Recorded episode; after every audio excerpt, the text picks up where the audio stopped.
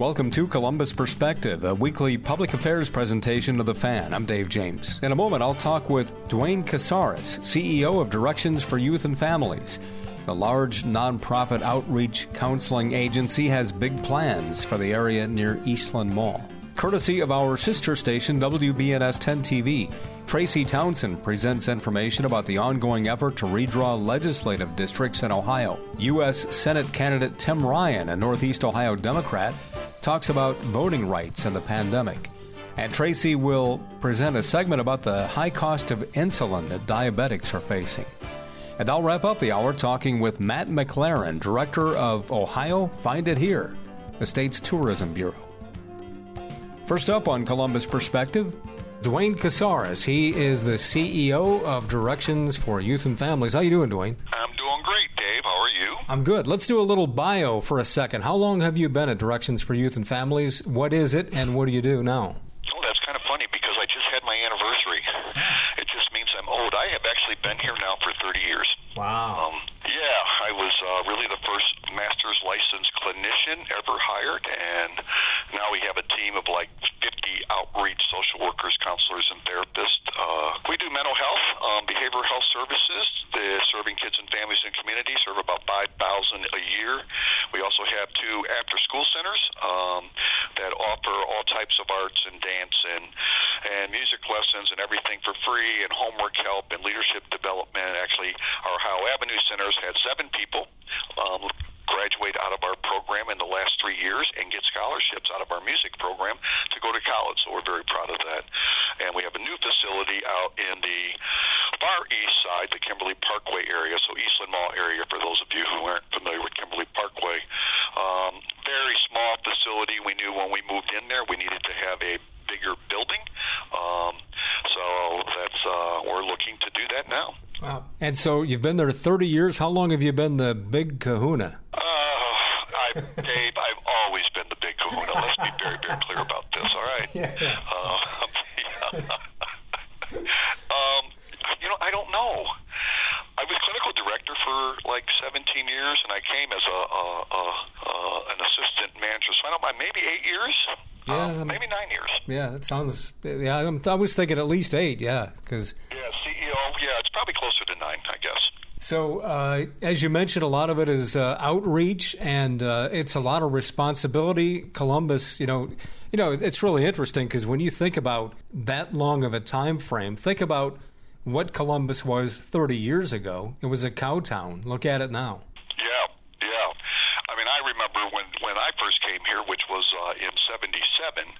You know, like Bethel Road was empty; it was cornfields, and uh, uh, the short north was not a very safe place to be. Um, things were very, very different back then. So, yeah, things have greatly changed. And you're looking at, I mean, you know, the population, the the, the entire area population. I don't even know if it was a million. Now it's what 1.6 or something like that. Yeah, something like 1.8. It's just keep going, and and, and our projections is going to continue to boom. So we're we're a major city now. And that also brings with it a lot, a lot of problems, which are things that you address, and going forward, things that you want to address even more. Yeah, it really is. You know, the, the property I mentioned on the far east side in Kimberly Parkway, we first got it about five years ago. We opened up an after school program, and it was filled up in two days. So we uh, divided everything in shifts so that we could have like morning and afternoon shift, and that got filled up in two days. And then we rented some space down the street, and that got filled up by the end of the week. And then we had our open house, and we could not. We've been turning kids and families away since then. Our Ohio Avenue Center is 24,000 square feet, so in comparison, um, Kimberly is like uh, 3,500, I think. So uh, we knew we needed a bigger facility. What we didn't realize is that the more that we were there and the more that we worked with that community and the more that we talked to the people in that community, um, there are really no services out there at all. It, it, is amazing. Um, it, the Kimberly Parkway community used to be a thriving black community. Um, when we started, like three years ago, when we started to push forward a campaign for it uh, pre-COVID, um, it was number one in infant mortality, number one in number two in crime, number three in poverty. Um, and I bet most of the listeners hadn't even heard of Kimberly Parkway. Uh, uh there's no social services out there. Um, the need is so high, and that community is just crumbling. So we knew opening an after school center wasn't going to be enough. That would be putting a band aid on a much bigger problem. So we started working with the community. Um, actually, we would take them to Ohio Avenue just so they could dream about what we could have. Uh, and we've put together a, a community restoration model um, to help uh, uh, restore that community. And it is about restoration, not transformation. Uh, we were uh, um, very intentional about the fact of working with the community and not at them or, or, or going in there and say we're going to fix things. That's just not how things work. Uh, we need sustainable change, and sustainable change happens only when you're working with. And this is uh, uh, something that is not conceived overnight. This is, you know, as you mentioned, statistics that you've been looking at, studying that region. There's been a lot of work to this point uh, going into it. Yeah, you know, it, this has been a, fri- a five-year journey, and um, we now have 21 nonprofits who have agreed to join us in this restoration model because we had to address housing, infant mortality, the new American populations, food, physical health and well-being, community programming, senior services, workforce development. I mean, honestly, there isn't anything. We took the trauma-informed community building model out of uh, um, San Francisco, combined that with Annie E. Casey's two-gen model. We call ours multi-gen. Um, we also combined that with a, a, a cultural community assessment that we have um, put together, uh, and, and we're also addressing the five social determinants of health, which um, those five things show that if you address these things, uh, uh, people have a better opportunity to uh, improve their lives. So um, we've put all this together. It's been five years in putting it together, and we know we couldn't do all the work, so uh, we had to get uh, community partners who are going to join us, and we're very grateful for the 21 nonprofits um, who are going to join us to help uh, uh, restore this community. So, before we talk more about the actual effort uh, to make that happen, what physically what what is going to happen on the east side when this is all done? What is it going to look like to the folks who live out there? Well, uh, by addressing all those things, we hope uh, um, that what it's going to do is give people an opportunity uh, um, to grow and to prosper. You know, right now, when you don't have to, we truly believe communities can heal themselves. We do. They just need a little bit of support. And when we looked at what was going on in the Kimberly Parkway community, there's no library out there. There's no Parks and Rec Center. There's no. I mean, there really is. It's void of services. It, it um, and when you have nothing there to help support the social structure or the fabric of that community, and you, you're struggling with things like infant mortality and poverty and crime, um, that can be very, very hope, hopeless. Uh, we needed to change all of that, and we needed to do with the people there. So we are going to address issues of poverty, issues of infant mortality. We are going to address employment, employment, um, a livable wage. We're going to address the mental health issues and, and emotional regulation.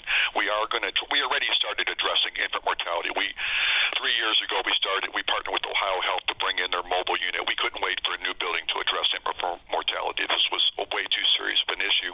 They come three times a month and park in our parking lot, and um, we actually it's been full every time they've done that for the last three years. We also became a vaccination site too um, um, through this pandemic, and also a food distribution site because truly there's nothing out there, Dave. So uh, once you wrap your arms around all this to get it going, obviously. You talked about these 21 agencies that are going to help, but there's more help in the community that's going to have to come as well, I would think.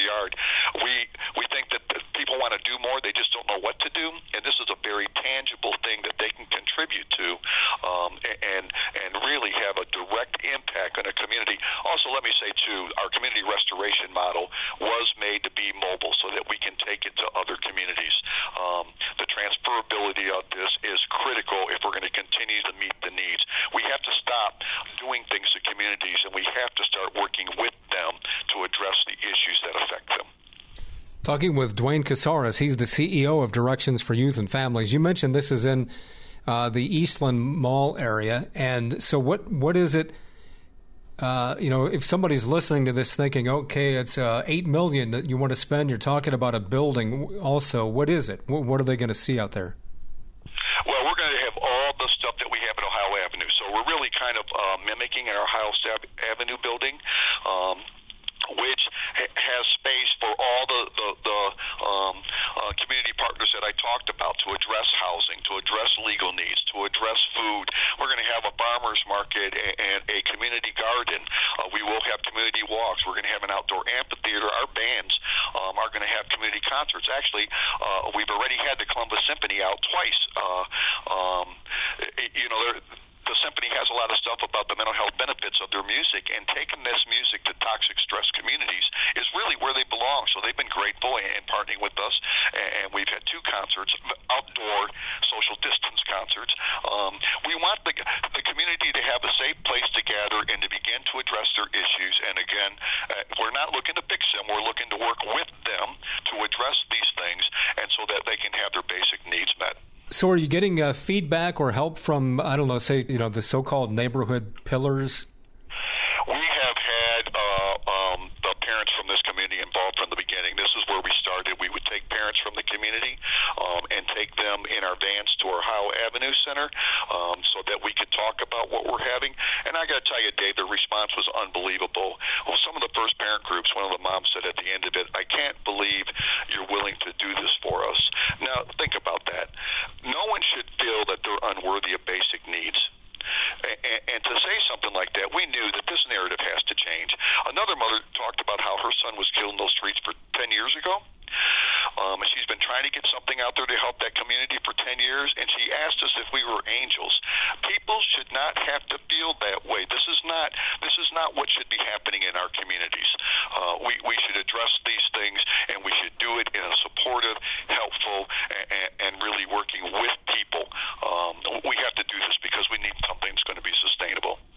And when you look at uh, situations like that too, with a pandemic that's been going on now for you know ready to go into its third year, and you look back at that first school year when it went to online learning, and you're talking about maybe you know a poverty-stricken family with maybe four kids who are all trying to learn from home online with no Wi-Fi, no high speed. It's a nightmare, and it's and it, no laptop. Yeah, right. these needs were great. Um, and so, as much as the community has kind of responded to address these things, uh, it was still a very, very difficult road, and all of those things still aren't addressed. Right. And the other thing, Dave, is I don't even care if you have all, if you have the Wi-Fi and you have the computers. If you're hungry, we've had families that the whole family had COVID, so nobody could go get food. So we had to drop off um, um, bags of food at people's houses. I, I, you're not going to be able to do anything if you don't have basic needs met if you think you're going to, it's number one in eviction. How are you going to address things when you think that you don't know if you're even going to be there the next day? Um, these things have to be addressed.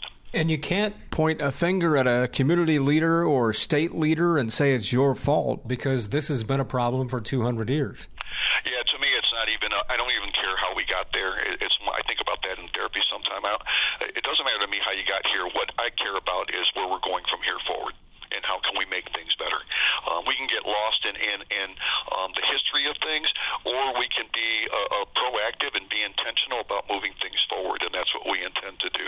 Hey, hey, let me say too, Dave, that part of this whole thing, and hopefully the public will start to hear about it. We have some great partners in the community who are going to work with us. We actually have uh, six breweries that are going to make social justice beers for us, um, and each of them have a night to uh, uh, promote um, this, the, the uh, community restoration project in the Kimberly Parkway area.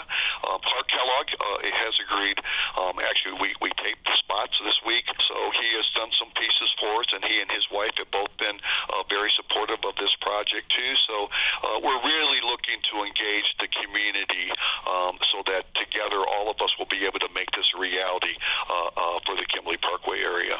Casares, again, CEO, Directions for Youth and Families. And as you mentioned, this has been in the works for years, but you're kind of speeding up the timeline to, to try to get some of this stuff done, right? When the prices went up, actually, I would be honest with you, Art, we, there was a discussion on our board about whether we should delay the project a couple, couple of years. And, and quite honestly, my response was absolutely not. This is a dying community. They've waited long enough for something. Uh, we're going to figure out how to do this, and, and, and we're going to do it now. So, um, so that's why we're pushing all this forward. We're, we're grateful for the breweries that, that are um, going to join us in this endeavor.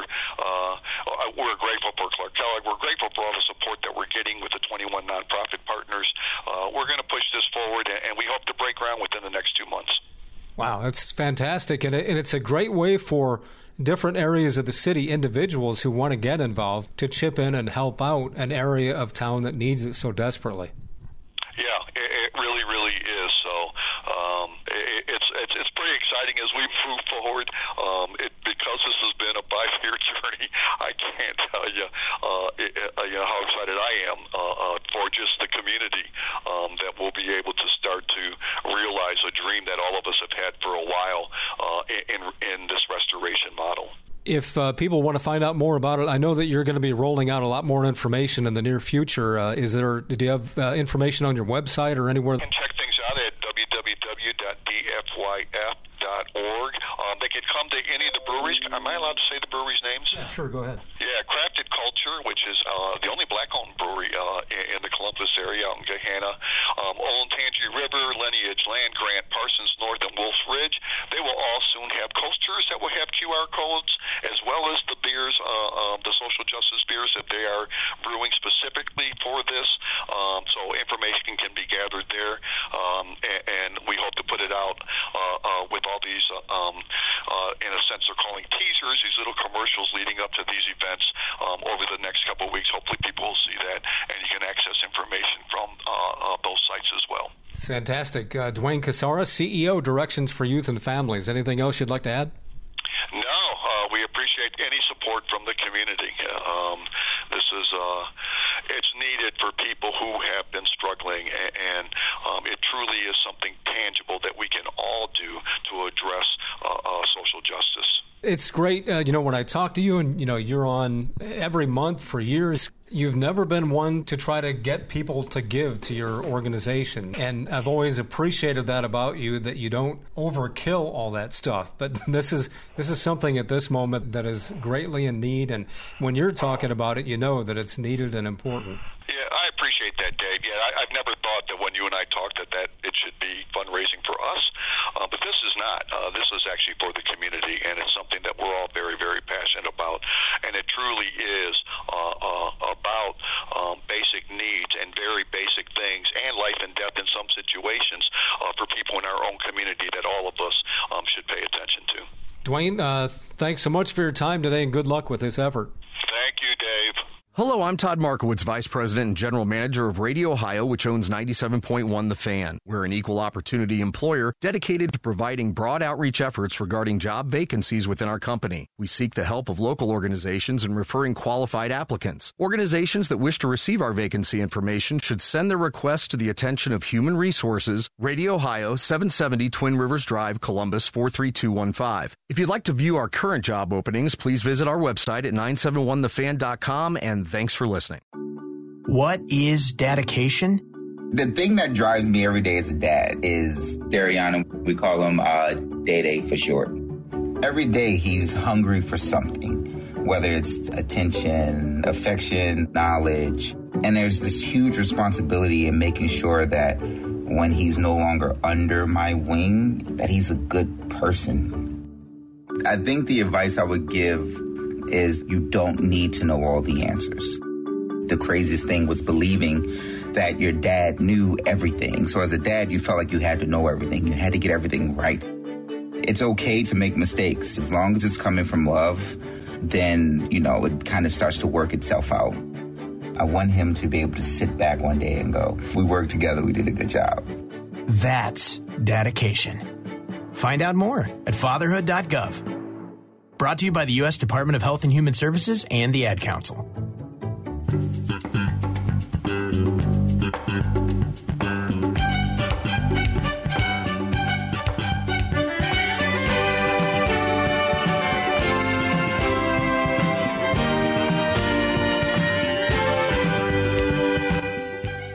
This is Columbus Perspective on the Fan. Courtesy of our sister station, WBNS 10 TV, here's Tracy Townsend from her Sunday morning public affairs program, Face the State.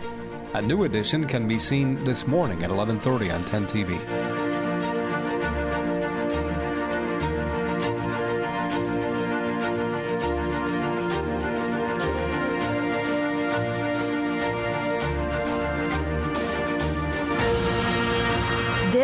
Our second chance to do what is right by Ohioans and deliver bipartisan tenure maps that follow the Constitution and reflect the preferences of Ohio voters. The clock is ticking. A group of lawmakers needs to draw new district lines and soon. Why the fate of the May 3rd primary depends on it. Plus, Ohio's congressional delegation weighs in on the White House push to pass voting rights legislation and what's best for students in person learning or staying home. The teachers union and the superintendent of the state's largest school district do not agree. Thank you so much for joining us for Face the State today. I'm Tracy Townsend. Ohio's redistricting committee went back to the drawing board this week. They have just days to get new maps approved. This week, the committee met to start redrawing the state's House and Senate district maps. The previous maps were struck down for gerrymandering by the state Supreme Court last week. The commission is made up of Ohio Governor Mike DeWine, Secretary of State Frank LaRose, and Auditor Keith Faber all Republicans. Four state lawmakers, two Republicans and two Democrats. DeWine swore in State Representative Allison Russo, the House Democratic leader elect, to replace former leader Emilia Sykes, who resigned the role in December and is running for Congress. The court was clear that this commission is required to attempt to draw maps with the numbers of district that cl- districts that closely correspond to the 5446 breakdown of Ohio voter preferences. The court was also clear that attempt is not a meaningless word. The language of Section 6 means that we must do it unless we cannot do it. And specifically, paragraph 88 uh, says that the term attempt means if it is possible for a district plan to comply with Section 6 and Sections 2, 3, 4, 5, and 7, the Commission must adopt a plan that does so. We know from the prior work of this Commission that there are many maps that have been proposed that meet all of those requirements. And so let's not move forward uh, assuming that attempt is unachievable because it has been proven in prior attempts to actually do this. We have already begun the work to work uh, cooperatively to um, implement and conform to the decision of the court.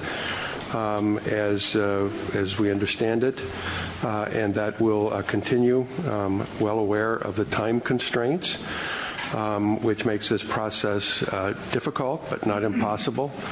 Um, and so we will all be working uh, diligently to achieve uh, achieve those ends.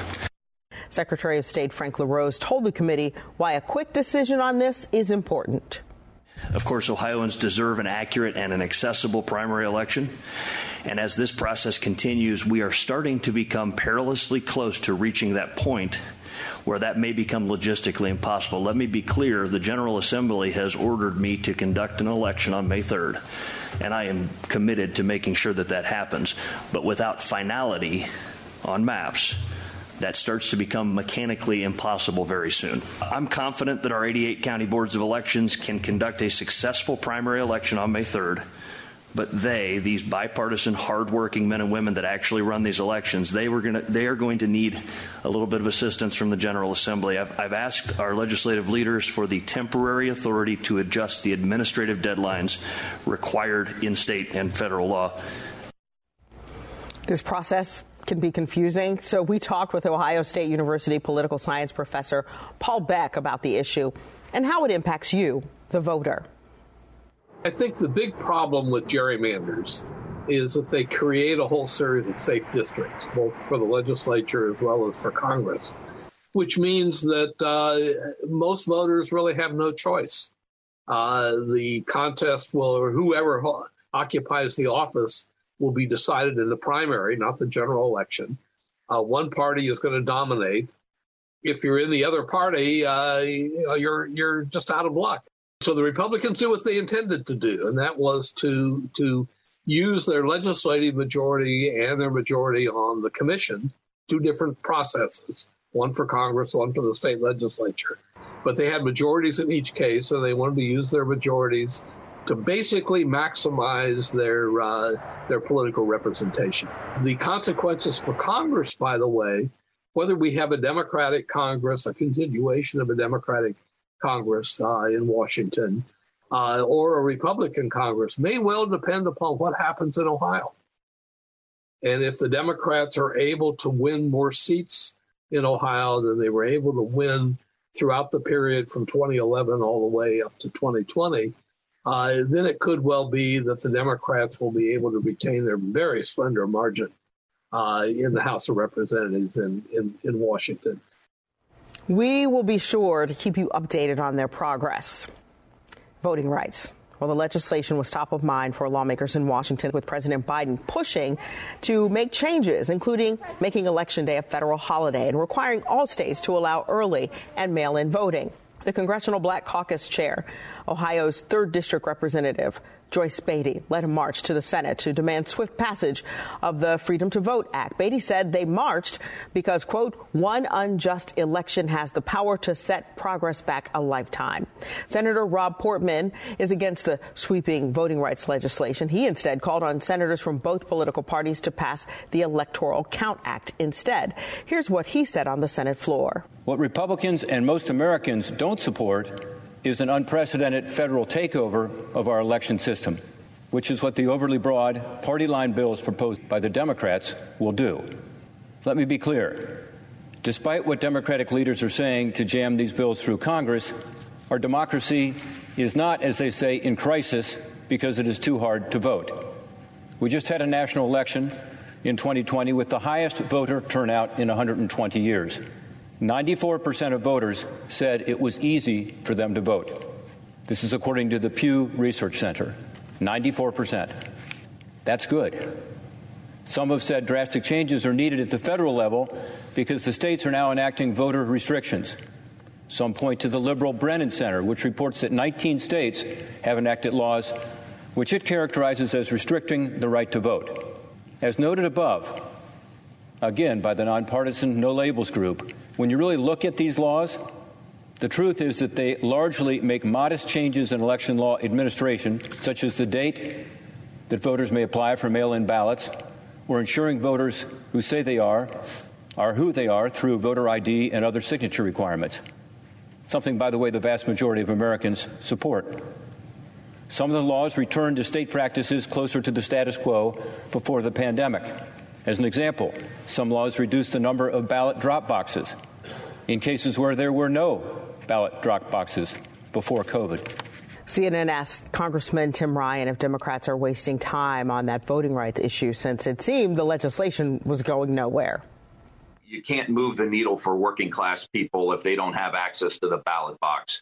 white, black, brown people, whatever. We need to get to the ballot box. And right now, there is a uh, intentional movement in states to disenfranchise people, to one drop box in a whole county, the, the ability to be able to purge voter lists, uh, you know, at, at, random, the, the ability to to move uh, precinct locations or voting uh, locations willy nilly in, in in black communities, for example. That's that's nonsense, and that should be stopped. Maybe maybe we take smaller chunks of the voting rights piece. Maybe we make uh, election day a holiday.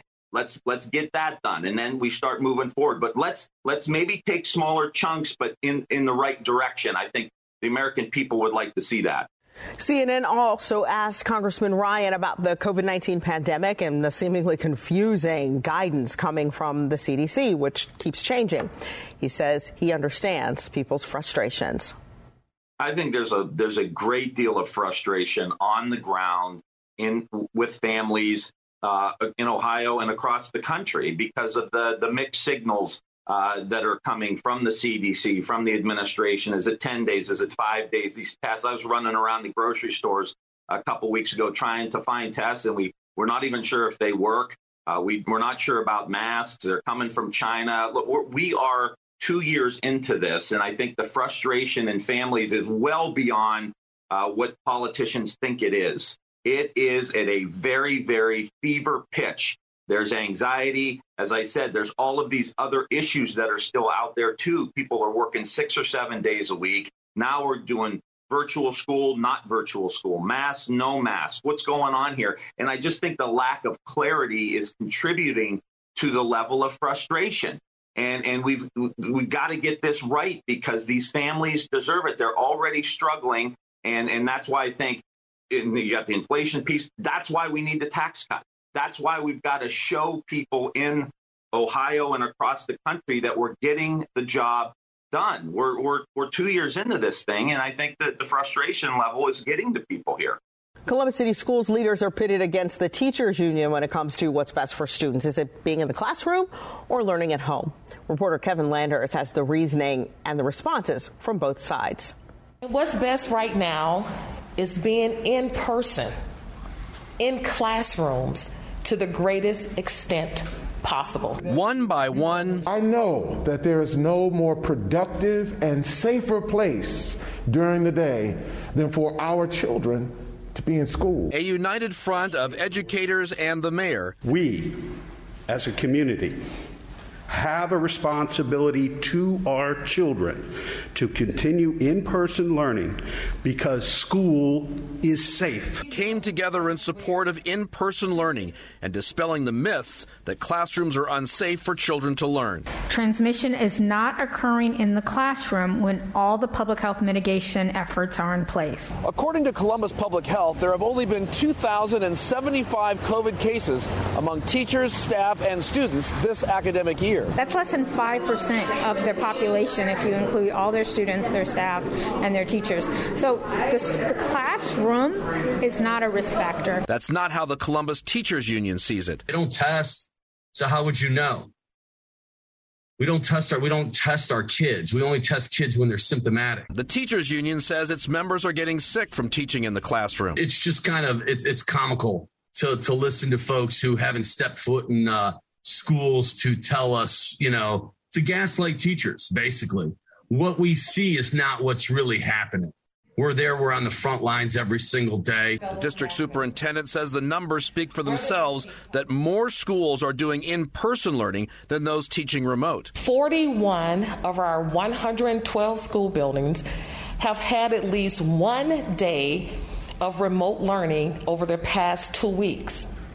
The remaining 71 schools have held in person learning each day. The district says it provided teachers and staff 45,000 N95 and KN95 masks to teachers last week.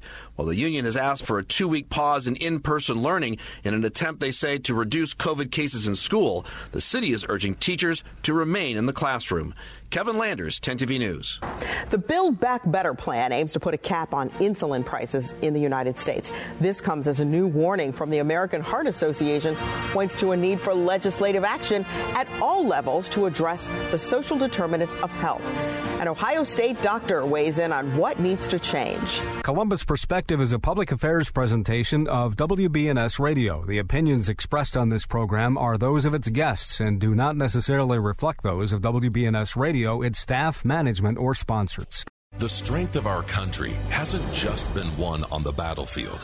It's won every day in our communities when we come together in our toughest times. For over 100 years, the American Legion has been strengthening communities across our nation by providing life saving help and support to our veterans and neighbors during times like we're facing today.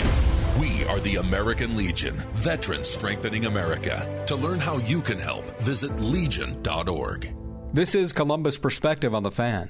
Back to Tracy Townsend, courtesy of 10 TV. State Representative Kristin Boggs promoting the Build Back Better plan, which calls for a cap on the price of insulin. One of the most excessively expensive prescription drugs is insulin. And in a five year period, the average annual cost of insulin nearly doubled from about $3,000 in 2012 to nearly $6,000 in 2016 a critical portion of the Build Back Better Act is copying the co- capping the cost of insulin to $35 a month. There have been so many stories of diabetics rationing their insulin due to the unreasonably high prices and even going so far as to crossing the borders to find more affordable insulin no person should have to put their life on the line or travel to another country in order to see receive the health care that they need. Lawmakers at the state and national level are calling for lower drug prices, and that comes just weeks after a major statement from the American Heart Association on just how Americans are meeting heart health targets. A new scientific statement indicates the news is not good. The writing is based on a massive review of clinical trials through June of 2020 and takes a look at the gap between existing evidence on how to lower risk in people with type 2 diabetes and what's really happening. Targets include managing blood glucose, blood pressure, cholesterol, getting more physical activity and better nutrition, not smoking, not drinking, and getting psychosocial care. A scientific statement is an expert analysis of current research and may inform future clinical practice guidelines. Ohio State University Wexner Medical Center Dr. Joshua Joseph chaired the writing group, and he told me the statement is essentially an urgent call, friends, that also highlights the need for legislative action at all levels to address the social determinants of health. We saw that individuals who uh, were, you know, maybe didn't have transportation or didn't have healthy uh, food in their neighborhoods, they had a much tougher time kind of managing the diabetes. Uh, so I think it's a call to action for all of us to think how we can all address the social determinants of health. Is there a call out for I don't know, city and community leaders there. I mean, I feel like that social determinants of health, you know, we heard a lot about it when the pandemic started there's a little low rumble there now. Many of the patients that I see in clinic struggle with insulin costs. Uh, as you know, insulin can cost up to six, seven, eight hundred dollars a month. And so right now there's been legislation both nationally and at the state level to limit the copays for insulin to $35 per month. Critically important for individuals with diabetes. So that's an example uh, that a local or national leader can take uh, and really be a proponent and an advocate uh, for lowering the cost of insulin. And according to the CDC, type 2 diabetes is the most common form of diabetes, affecting more than 34 million people in the United States. And cardiovascular disease is the leading cause of death and disability among people with type 2 diabetes. He won in the U.S. Supreme Court. Now he's hoping to win your vote. I talk one on one with gay rights icon Jim Obergefell after he announced he's running for a seat in the Ohio House. Vision loss is not something that you feel until it happens. Most people lose their vision from diseases like macular degeneration and glaucoma, not at birth. Three million Americans have glaucoma. and half don't even know it. 11 million people in the United States have macular degeneration. So many eye disorders can be treated if caught early. Make a plan today to get your eyes checked. Visit brightfocus.org to learn more. This is Columbus Perspective on the Fan.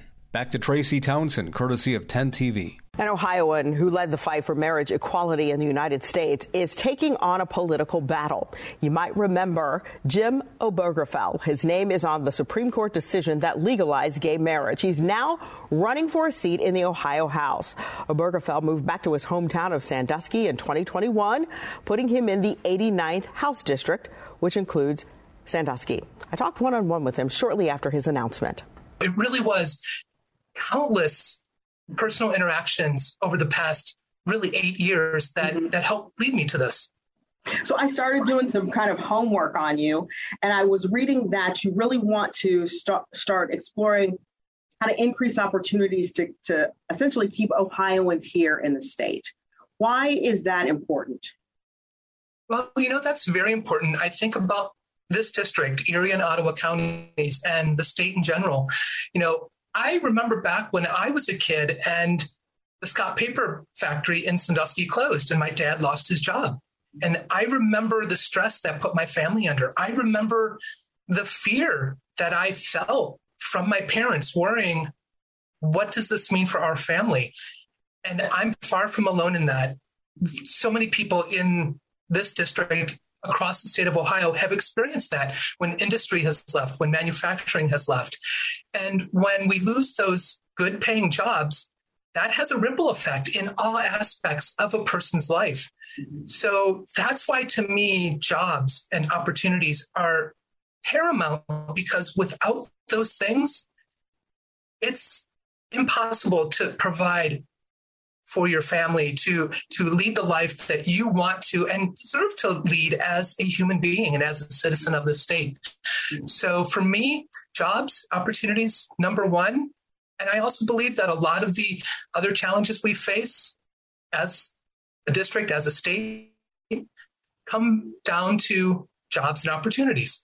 I didn't do this just for John, just for my husband, John, just for our marriage. I did this for people like us. I did this for everyone because everybody in this, not just the district, the state, but everybody in our nation deserves equality and equity in their daily lives.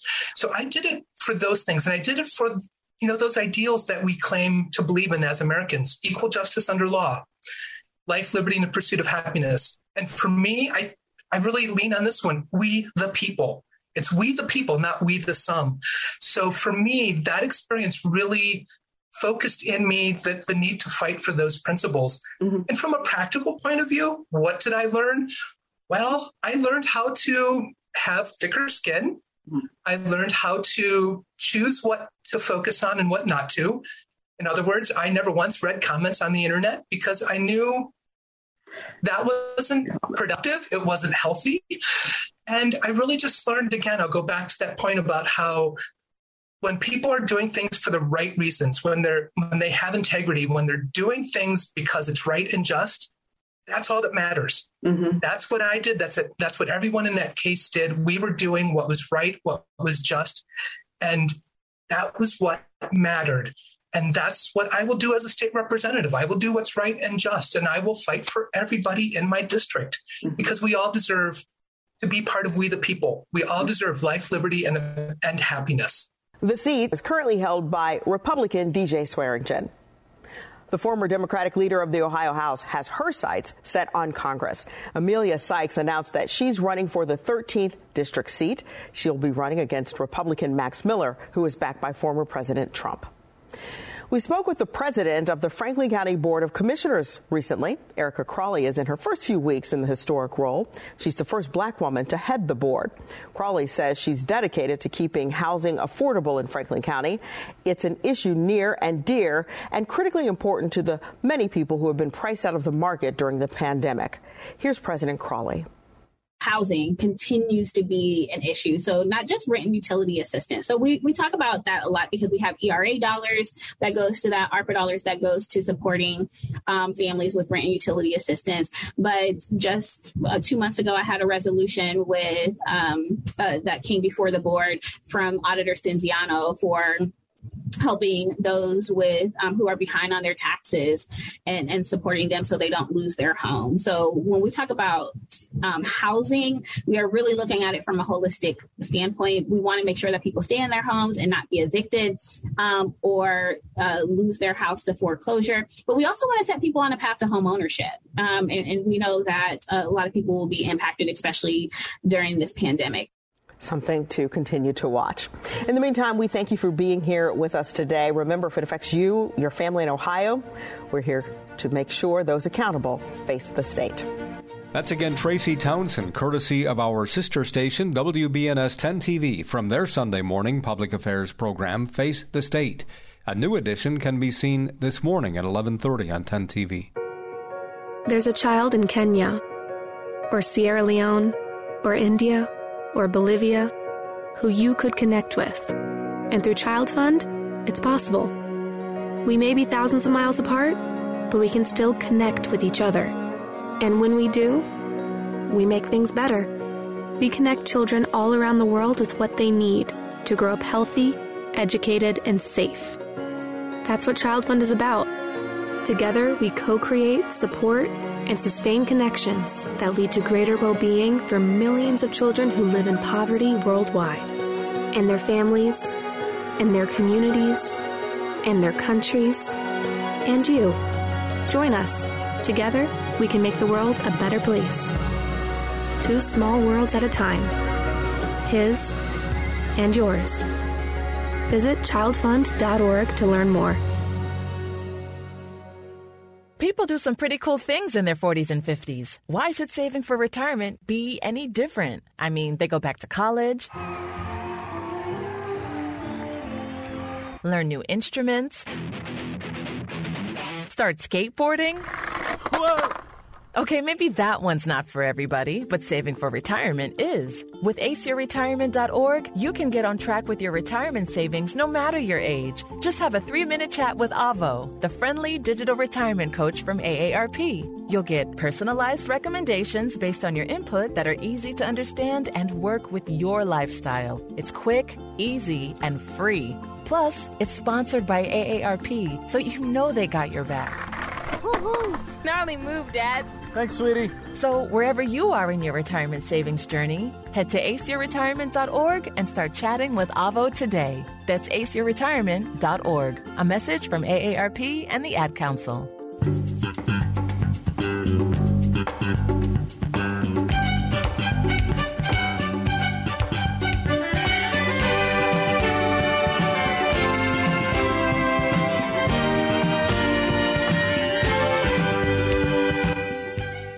This is Columbus Perspective on the Fan. Hi, this is Dave James, and joining me on the phone, we've uh, talked to him several times in the past. It is Matt MacLaren, who is the director of Ohio Find It Here. How are you? I'm doing great. I'm uh, enjoying the winter weather here in the state of Ohio. Yeah, we finally got what a lot of people want this time of year, and I guess it's great for the ski lodges for sure.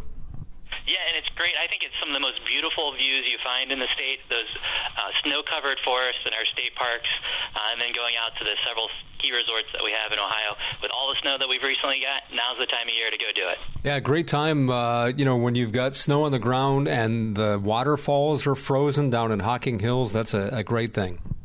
Yeah, in Ohio you can find it here, especially this time of year. You can still find experiences of joy, happiness, and excitement. One of my favorite is actually the frozen waterfalls that you'll find at places like Ash Cave in the Hocking Hills.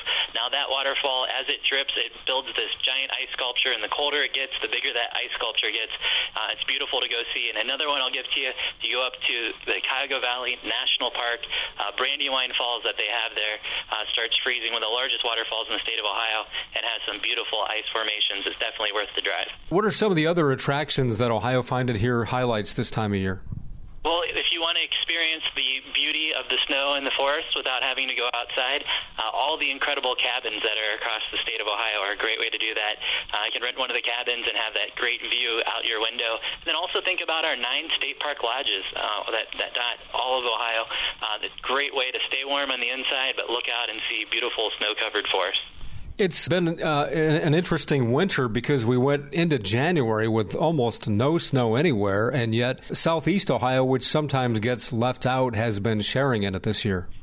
It. You can find it just about all over the state right now, and especially up on the northern side where they have up to two feet of snow at places like Boston Mills and Brandywine Ski Resort. Uh, I know the, the ski resorts, those two, as well as Mad River Mountain here uh, over in Bellefontaine and Snow Trails in Mansfield, have enough snow to have all their slopes open and groomed and looking great. Talking with Matt MacLaren from Ohio Find It Here. Uh, Valentine's Day is right around the corner. That must be uh, on your radar.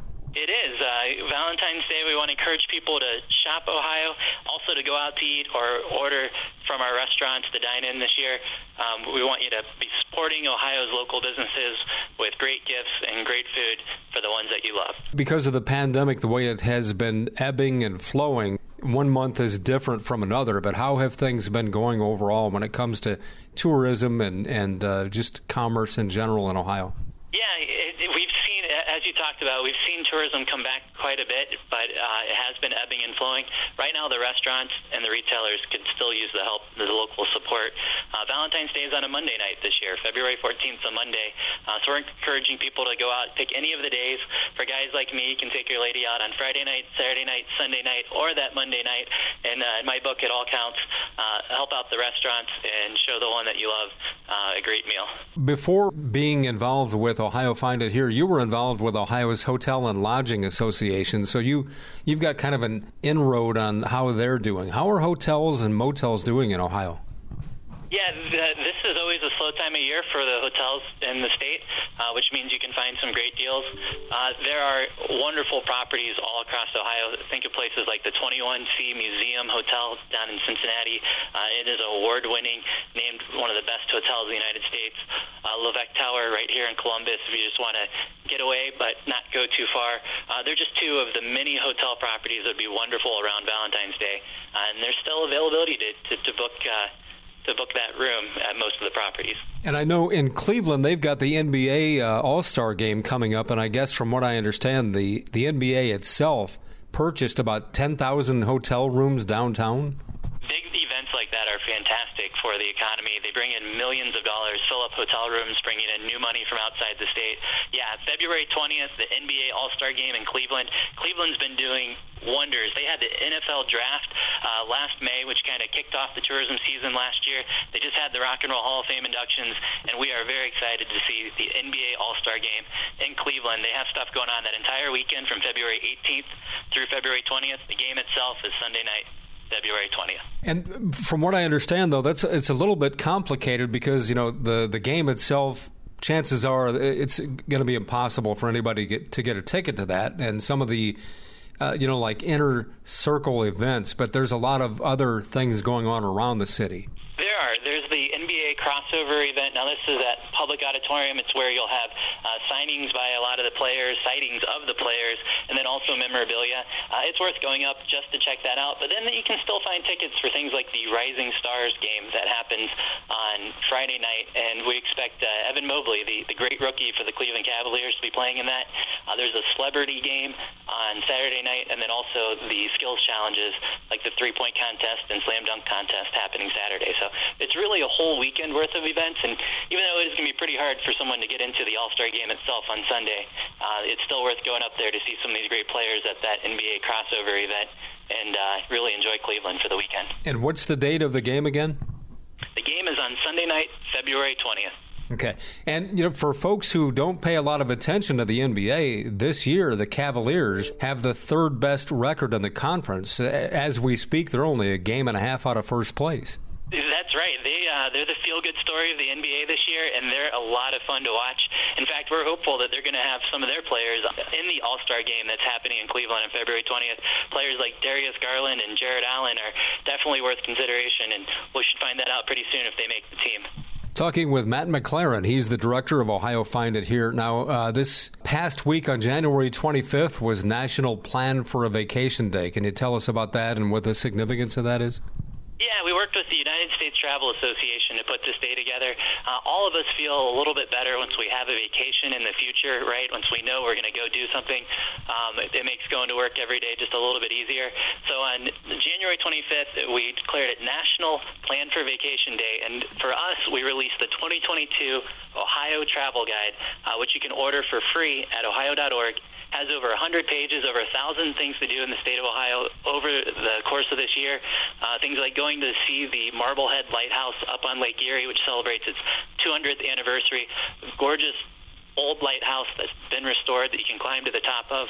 Uh, and then also other things like Kings Island, which celebrates its 50th anniversary. You'll find information about all of that and more in the 2022 Ohio Travel Guide. You can order for free at ohio.org. You know, it's funny you mentioned the Marblehead Lighthouse because I grew up uh, in northern Ohio and lived in Sandusky for a while, and I had never been to the Marblehead Lighthouse, which isn't far from there. And then about 10 years ago, just on a lark, on a weekend, I decided, you know what, I'm just going to drive up there and see it. And I climbed to the top. It's not not a difficult climb to the top of it, and it's just a magnificent view of. I mean, you can see Perry's Victory Monument, you know, across the lake from there. It's, it's just a great site and venue? It's a gorgeous view, and you look out all across Lake Erie, and it's free to do. It's one of those things that's part of our state parks, and uh, would, would recommend it for every Ohioan to go at least once. Uh, I know that last year you uh, resumed advertising Ohio to nearby states uh, to try to get them to come here during the, the summer months. Are you going to do that again this year? Yeah, we're excited to do that again this year. Uh, what we're seeing is more and more people choosing to drive for their trips, and Ohio is such an easy drive-to destination. Uh, we want to welcome those in the states around us to come in and explore our incredible museums, our great hotels, restaurants, lodging, and attractions, uh, all here in the state. And actually, a lot of places, especially the uh, outdoor-focused places in Ohio, had a, a good year in 2021. Uh, we're hoping for a really good year uh, in 2022. So you advertise in places like Chicago, or where, where do you do that? We focus on all the states that border Ohio. So cities like Indianapolis, Pittsburgh, and Louisville uh, will see our advertising, encouraging them to uh, come visit the state of Ohio. And we really want to create a positive image. We know that you can find joy, happiness, and excitement from a trip to our state. Uh, and we have such unique assets, things like uh, Cedar Point, um, which you can't find the, that many roller coasters of such size anywhere else. Uh, places like the Rock and Roll Hall of Fame in Cleveland, uh, right here in Columbus, Vets Memorial is a great draw. Uh, those are the type of ads that you'll see from us in the states around us, and we're happy to have people traveling here and bringing their money into Ohio. You know, that Rock and Roll Hall of Fame induction ceremony, every year HBO runs that, and man, that is just a huge deal. I mean, when you've got Paul McCartney and Taylor Swift, it isn't just that they're musicians, they're some of the most well known people on the planet, all showing up in Cleveland for this thing. It's just tremendous. Yeah, Ohio becomes the star center of the world for a day. Uh, this year, groups like the Foo Fighters getting inducted into the Hall of Fame, and that induction ceremony happened back in October, but we're still talking about it because it went over so well.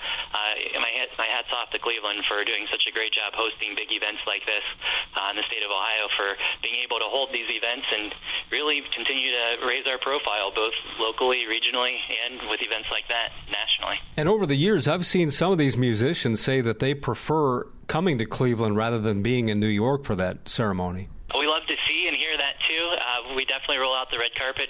What you get when you have a big event in a place in Ohio, uh, cities like Cleveland, Columbus, and Cincinnati, the whole city gets excited about it. The whole city knows that it's there.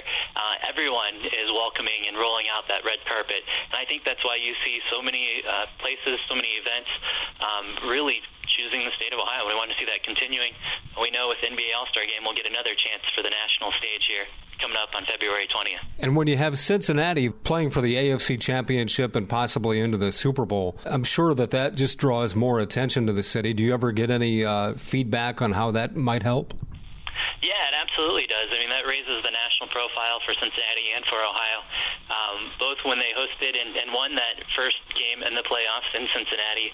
Uh, and since it gets everyone talking about and wanting to know what's going on in Ohio, that uh, is, is so exciting. And all the Who Dey fans are talking about, and we, we like that. We like to play off of that, right? Create that positive image, gives us a platform then to talk about all the other things our state has to offer, um, both the thriving economy that's happening here right now, uh, the, the affordable cost of living, and then the great things for people to come see and do. Um, right, the uh, even this time of year with the, the cabins in the forest, which have become so popular. Talking with uh, Matt MacLaren. Anything else you want to add, Matt? Yeah, just uh, winter in Ohio is a time where you can go out and explore our state beautiful views. Right now at ohio.org, you'll find thousands of things to do across our state. And this winter, uh, on nice days, go out and hike our state park. Go look for those frozen waterfalls. They're beautiful. Get a cabin in the woods. Uh, we all need a little change of scenery these days, and you can find a lot of ideas and places to do that at ohio.org. Thanks for talking to us, Matt. Sure appreciate it. it, it anytime. Thanks for having me. This has been Columbus Perspective, a weekly public affairs presentation of the fan, heard each Sunday morning at 6 on WBNS AM, that's 1460 ESPN Columbus, and Sunday morning at 7 on WBNS FM. Sports Radio 97.1 The Fan.